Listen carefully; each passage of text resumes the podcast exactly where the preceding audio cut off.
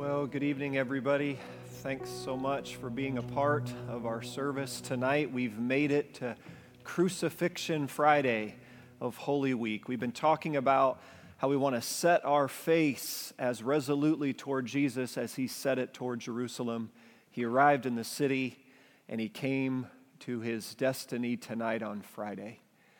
And so, who could have imagined, right, that Holy Week would be aligned with a global pandemic where the death rate charts seem to be peaking around the time when the conversation in approximately 190 nations, about 2 billion people tonight, are talking about the death of the sinless one, the Messiah.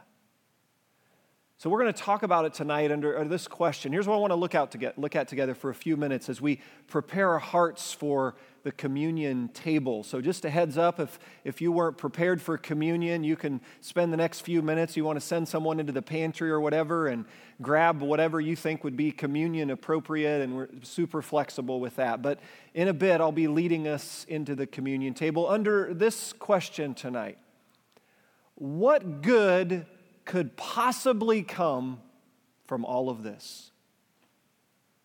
What good could possibly come from all of this? You know, I think the, was it the death rates today? I mean, can we have one more? It's like one more news conference, one more press briefing, one more headline that's just outlining topics like death rate and death curve and death count. I think it was around 2,000 or so folks they think uh, today are going to lose their lives. And we continue to pray for all those who are affected. Our hearts go out to uh, all those who've been impacted personally or extended family and friend network. And we continue to pray and give thanks to everyone who's serving on the front lines in the medical community and civic leadership, like the police and fire and EMT departments that are working tirelessly through all of this. Uh, we continue to pray for you, and we're grateful for all that you're doing in the midst of this dialogue that is occurring in our culture, where I think you would agree with me, right, that the conversation in America, we tend to be fairly averse towards the topic of death. We're not the kind of culture that likes to speak about it, bring the subject up. We just kind of want to push it off to the side, ignore it as long as we can possibly ignore it. And here we have just kind of one day after another, especially the last couple weeks, and it's just death death, death. It's like our own mortality is being thrust upon us. And, and some in our own church family, right? Um, some of you have been seated beside the, the love, uh, bedside of a loved one recently. I think about the Threckhelds, the Hawkins, the DeWeese family this week, and uh, the Myers family last week, and others, right? Where the reality is we've got a, a here's a shared common experience for humanity our shared experience as humans is this our physical bodies are going to come to an end. Mortality is a part of humanity. And the Bible it doesn't shy away from addressing it. In fact, you don't have to go through many pages to get to it. I think it's on page two when it first comes up. And the topic of death is raised in God's Word um, kind of first looking at the origin would dig down a little bit deeper. It wants to speak about the subject of death by looking at what's the source or origin of the death. Where did death come from? Because the Bible says death came as a consequence of what the scriptures call sin. So Romans 6:23 and I put it in your notes. If you haven't already uh, pulled out the notes sheet there, you can get it online there in the comments section. I think there's a little notes tab for you. You can follow along the screen. But Romans 6:23 says it this way: "For the wages of sin is finish it with me, death, but the gift of God is eternal life in Christ Jesus our Lord. So you kind of follow the statement there from Paul when he says, The wages of sin, death, the gift of God is eternal life in Christ. Sin, death, life, Christ. There gives you a little bit of a indicator, right? Those are little markers to say, what good can possibly come of all this? There's a little window right there. And then Paul, he amplifies it a little more. I put it in your notes as well. Romans 5, he says this just as sin entered the world through one man, that's speaking about Adam, and death through sin, and in this way death came to all men or all people because all sinned.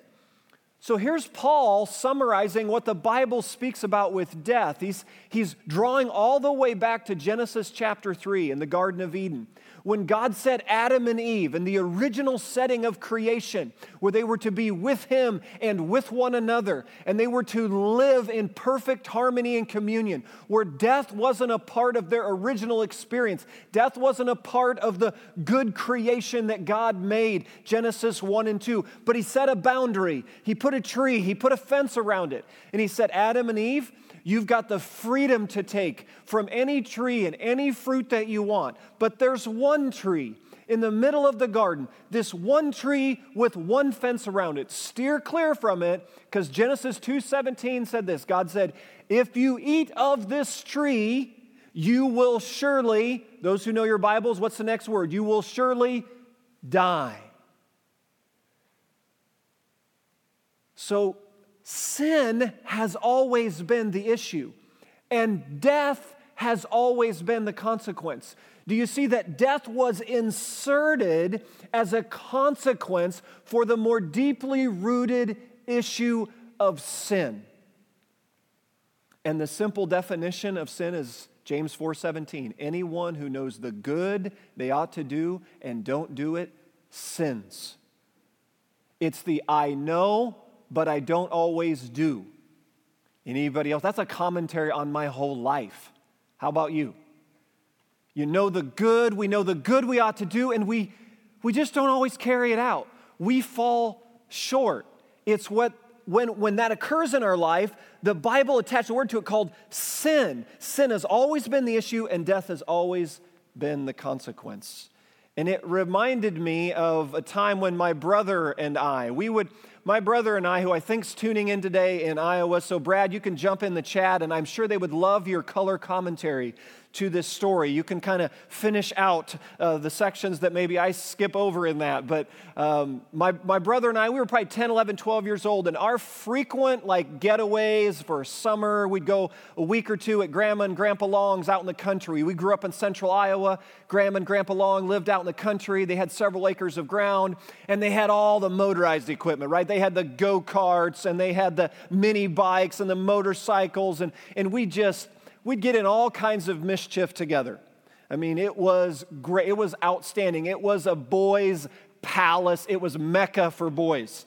And then there's other times when we weren't working with the motorized equipment. On this particular day, I remember we were probably 10, 11, 12 years old, and we were messing around the pine trees because we, we saw this large, kind of black like thing slithering through the pine trees, and it was a big black bull snake or in some place Iowa they call them rat snakes. There's a picture of it on your screen there. So it looked about like that. It was, it was decent size. I would say three, four feet, probably pushing four feet. And so we had the grand idea that we were going to catch this bull snake. Yep, that's the stuff we did. We just want to catch this bull snake. And so we got the stick and we caught it and we put it in a container like this. So we stuck the bull snake inside of here we put it in there, we put a little grass in there, we put a little water in there, and we stuck the lid on it. And then we punched some holes around the side, you know, to give the bull snake a little air. And we looked at it. Thought, now, now what are we gonna, now what are we gonna do? Brad, do you remember whose idea was it? I think it was your idea. That's what I'm saying right now. I think it was your idea. Where you said, "Hey, let's take it to school tomorrow." That's a, I said, that's a great idea. This is back like Emerson Hough Elementary School, Newton, Iowa. So, Emerson Hough days back then, man, we used to have things on Monday morning like show and tell. And this would be like, man, this would set a whole new level for show and tell. Can you see it rolling into Emerson Hough with like a four foot long black bull snake? This would be amazing. So we were thinking, we're, we want to take it, we're going to take it to school tomorrow. There's one problem. We have to get it from grandma and grandpa's to home. Now, one major barrier, I think my dad might also be joining online tonight. And, dad, you feel free to jump in the chat as well here because my dad's relationship with snakes would be in the category of hatred, would be a nice term. Dad would be the guy with the mower. You knew dad found a snake in the grass because he would take the mower and he would just go AWOL to get to the snake. I mean, he didn't care. He just he just chasing the snake until you heard the blades go and then yeah, he took care of the snake. That's how my dad wanted to deal with snakes. Just chop them up under the mower blade.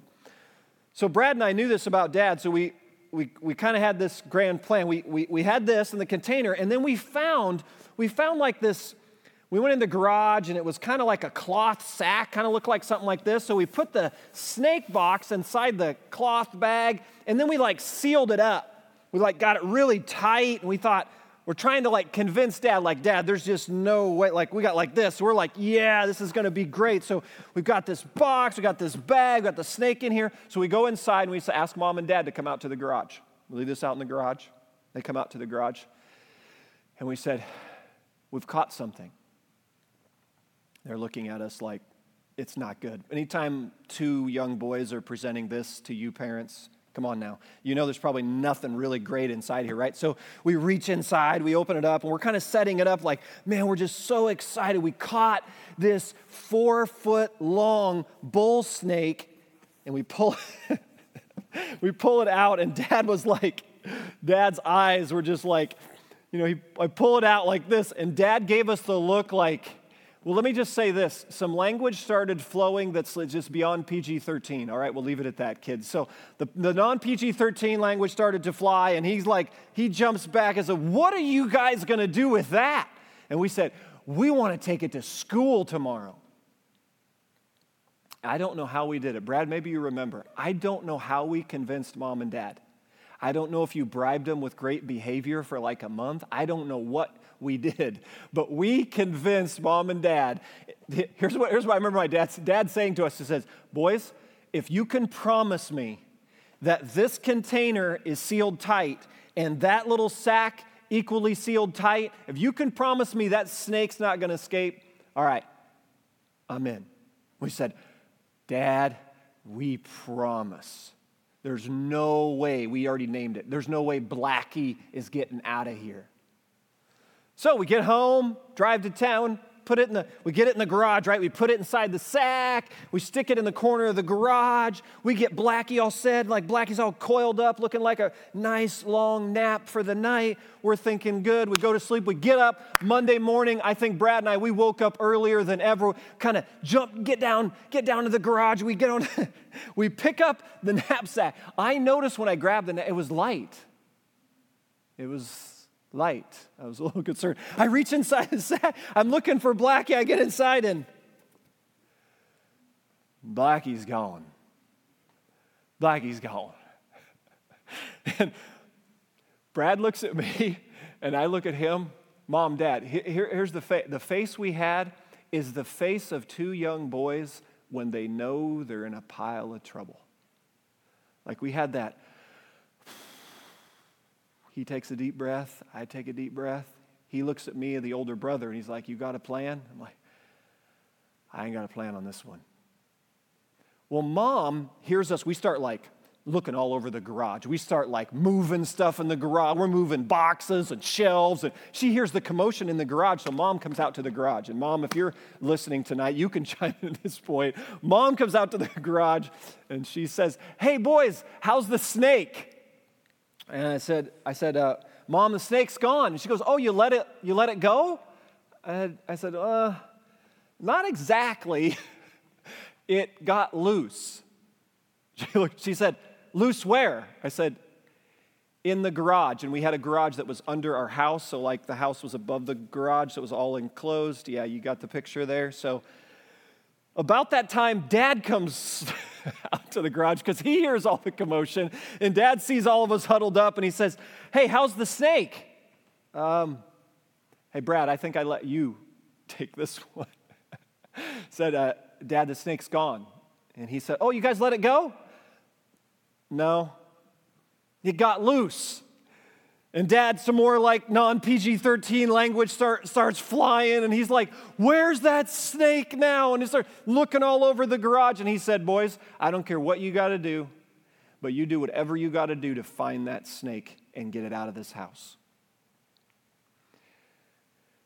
Well, by the way, we spent every moment before the school bus arrived trying to find Black because we want to do show and tell still. This is pretty pretty weak show and tell, right? Nothing. Got home from school, tore the rest of the house apart. We looked behind appliances, under cabinets, around toilets. We looked everywhere. No Blackie. To this day, it's a grand mystery of where the four foot black bull snake went. And to this day, I think my mom and my dad would raise it as one of the greatest displays of I know, but I don't always do. Anyone who knows the good he ought to do and doesn't do it. Brad and I have a PhD in that, especially between the years of 10 and 18. We were very skilled at that on many levels. And when I look back on like what how did the snake get out of here? Now, what, we weren't smart enough to know that when we cut the air holes, those of you reptile oriented folks, you know, we cut the air holes too big. Even though Blackie was quite large, round in our eyes, I guess snakes are quite skilled at getting through the smallest of openings. So that's our best guess. Have no idea how he got out of the sack around him. But nonetheless, it was this great picture.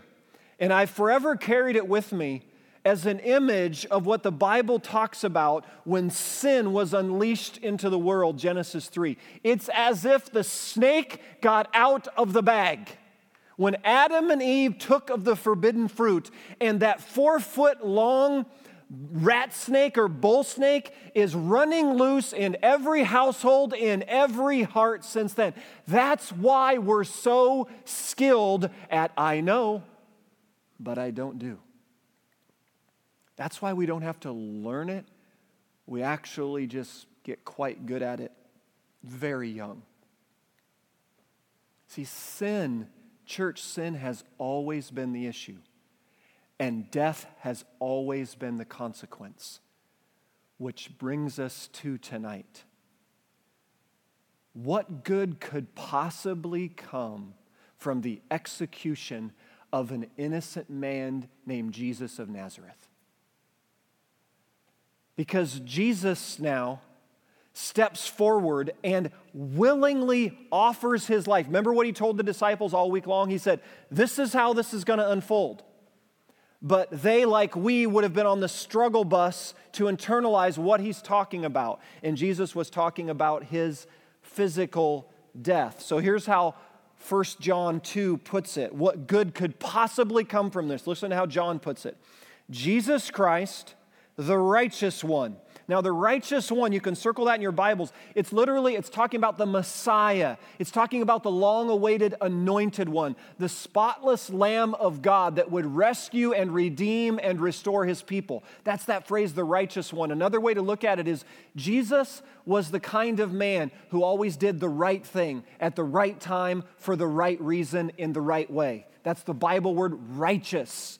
He just did it right. He was sinless perfect, the righteous one, Jesus Christ. Look at verse 2. He is, circle this, the atoning sacrifice for our sins, and not only for ours, but also for the sins of the whole world. Are you kidding me? Church, that's a line right there worth memorizing. Right there. So, what good could possibly come from this the execution of the sinless Lamb of God, what good could come of it? Well, John says and Paul says salvation, redemption, reconciliation, healing of the nations, that's all harvested out of Jesus, the righteous one, dying. Sin has always been the issue, death has always been the consequence. And God set the payment for this death. And He said the payment was this blood blood was always the solution. Remember Hebrews 9:22, without the shedding of blood there is no forgiveness. See, death has always been the issue, or sin has always been the issue, death has always been the consequence, and, and blood has always been the solution. So for Jesus, when he's hanging on this cross, as those folks read the story for us, when they're hanging there and the, and the soldiers are mocking, and they were beating and spitting and driving the stake and thrusting the spear, and his blood was being poured out. At that moment, he wasn't shedding blood for his own sin. Hear this now. He's the righteous one, he's the atoning sacrifice. That's Bible speak for this. Atoning sacrifice means sufficient payment for your sin and my sin and our sin. What does John say? For the sin of the world. How amazing is that? That Jesus' death, his blood being shed, wasn't for his own sin because he was sinless, which is why God calls him, and says, You're the atoning sacrifice for the sin of the world. That's tonight, church. That's the significance of tonight. What good could get harvested out of a night like this? The execution of an innocent man. They let a well known criminal named Barabbas go. What good could come of this? And the Bible says here's what comes of it salvation, redemption, reconciliation, and healing of the nations. And I can't help but wonder in this cultural moment that we're in what good could possibly come over all that we're enduring here in the spring of 2020. All the lives that are passing away, all the disappointments, all the endings, all the heartache and heartbreak, and all the physical loss, economic loss, all the uncertainty. What good could come from all this disappointment, all this pain, all this suffering? What good could possibly come of it? I think Holy Week says, hey, hey, church, Take a look at the cross and remember this that something spectacularly good can spring forth from something that appears and starts so spectacularly bad. Could it be for this cultural moment? Could it be that God tonight is sifting in our nation and literally around the world sifting this reality. We have a shared experience in humanity. We are all going to die. Our mortality is a part of our humanity. That's not a question. And equally so, we're all quite skilled at sinning. We're very, very good at I know, but I don't always do. And if you don't think you're really good at it, just ask someone who spends a fair amount of time with you they'll fill in the gaps for you. So sin has always been the issue, and death has always been the, the consequence. So sin being the issue and death being the consequence. Hear this now. The question then comes with what about the blood to deal with this sin? We're going to die, and we're going to stand before the God who gave us life. And he cannot wink at sin. He cannot ignore sin. He cannot push it away. God's going to look at us. How are we going to deal with this sin we're going to bring into this equation? And here's our options. We can deal with it in our own wisdom and strength. That would be like dealing with it with our own blood. Say, I've got this. I'm going to handle this. I'm going to manage it in my own wisdom and strength. I would say that's the equivalent of like Brad and I trying to capture the bull snake when it's out of the bag. You got no shot.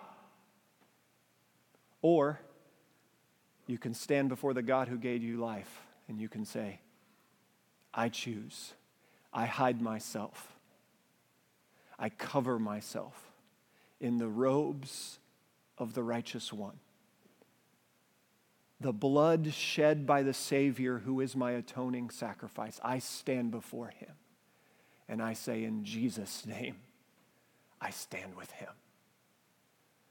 See, that's the essence of what it means to be a Christian. Someone who says they're a Christian says, at the end of the day, I know I'm a sinner. I know I'm going to die. But here's what I equally know I know when I stand before God, I stand clothed in the righteousness, covered in the blood of the Lamb. I believe this that something spectacularly good can spring forth out of something as spectacularly bad as the execution of an innocent man on a Roman cross on a hill called Golgotha. And so, church, tonight, that's the question I set before all of us. The question isn't whether we're really sinful and quite skilled at it. Sin's always been the issue. That four foot long black bull snake's been running wild in all of our lives and all of our households, no doubt about it. And make no mistake about it, death is the consequence. You're going to die. I'm going to die. We're all going to die. And we don't know when. So the core question is this when we stand before Him, whose blood are we going to claim at that moment? Our own merits, our own wisdom, our own strength? Are we going to stand and say, in Jesus' name, the righteous one, my atoning sacrifice, my Savior, my Lord? I choose Him. So, worship team, why don't you guys come back up? This kind of sets us up now for the communion table. So, if you haven't already done so, you can kind of begin to get your elements centered around the living room there, or kitchen table, or wherever you're at.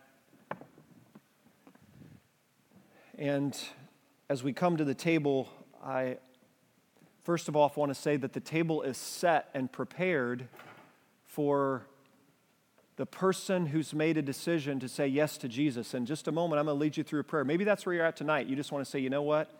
I'm getting off the me and my and I bandwagon tonight. You say, you're going to be done managing your life the way you want to run it. You say, you're going to go, I'm getting off the my merits and I merits bandwagon, and you're going to choose Jesus tonight. You can do that for the first time and then come and take communion. You can do that right where you're at. And I'll lead you through a prayer in just a minute. It's as simple as saying, Jesus, save me. I want to be clothed with your merits. You're the righteous one. I'm not. I desperately need you. And it's also a time when the scripture says, as we come to the table, 1 Corinthians says we ought to do so with a heart of examination and say, Lord, search our hearts and sift through some things. Maybe there's some things going on this week or this month or all that we're going through. Maybe there's some things and you know you've just kind of gotten all twisted around on the inside and just say you need to get some things sorted out with the Lord. This is going to be a moment, just going to lead us through a prayer, give you a moment just to kind of get things sorted out. Maybe there's some sin that needs to be confessed, an attitude, an action, whatever. There's some stuff in your heart you know, you're like, yeah, I just need to get this sorted out. So you come to the table, not perfect, you come with a heart direction towards the Lord. And you take the elements as an act of worship. So collectively, we're going to take it as an act of worship. Because sin has always been the issue, church.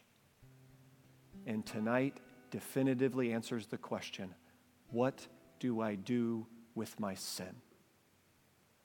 Bring your sin to Jesus, and he'll bring his healing grace to you. Because death has always been the consequence, and blood has always been the solution. And these elements tonight, they remind us we choose Jesus. And that sacrifice is sufficient for your sin, for my sin, for the sin of the world. Let's pray together. So I'm just going to give you a moment now. Just bow your heads and close your eyes in your living rooms, around your kitchen tables for a moment. And maybe some things I said tonight or the Spirit stirring in your heart. Maybe you've known all about Good Friday and the message of Good Friday. But tonight, it's gotten personal. You sense God speaking to your heart. It's time to make the cross personal. And so in your heart, all you can all you have to do is you just pray right now from your heart. You just say, Jesus, save me. Forgive me for my sin. I'm stepping off the me and my and I bandwagon, and I'm turning towards you.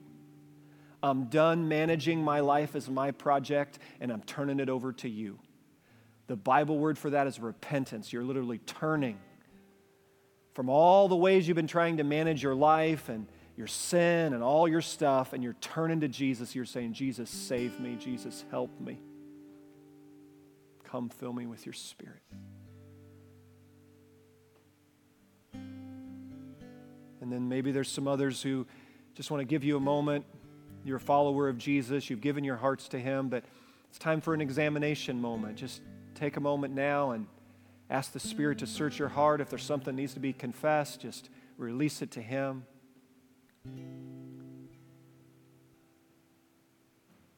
it's an attitude, an action, pattern of behavior you just know is out of bounds, and you're just like, enough's enough, and you just want to confess it and release it to Him now.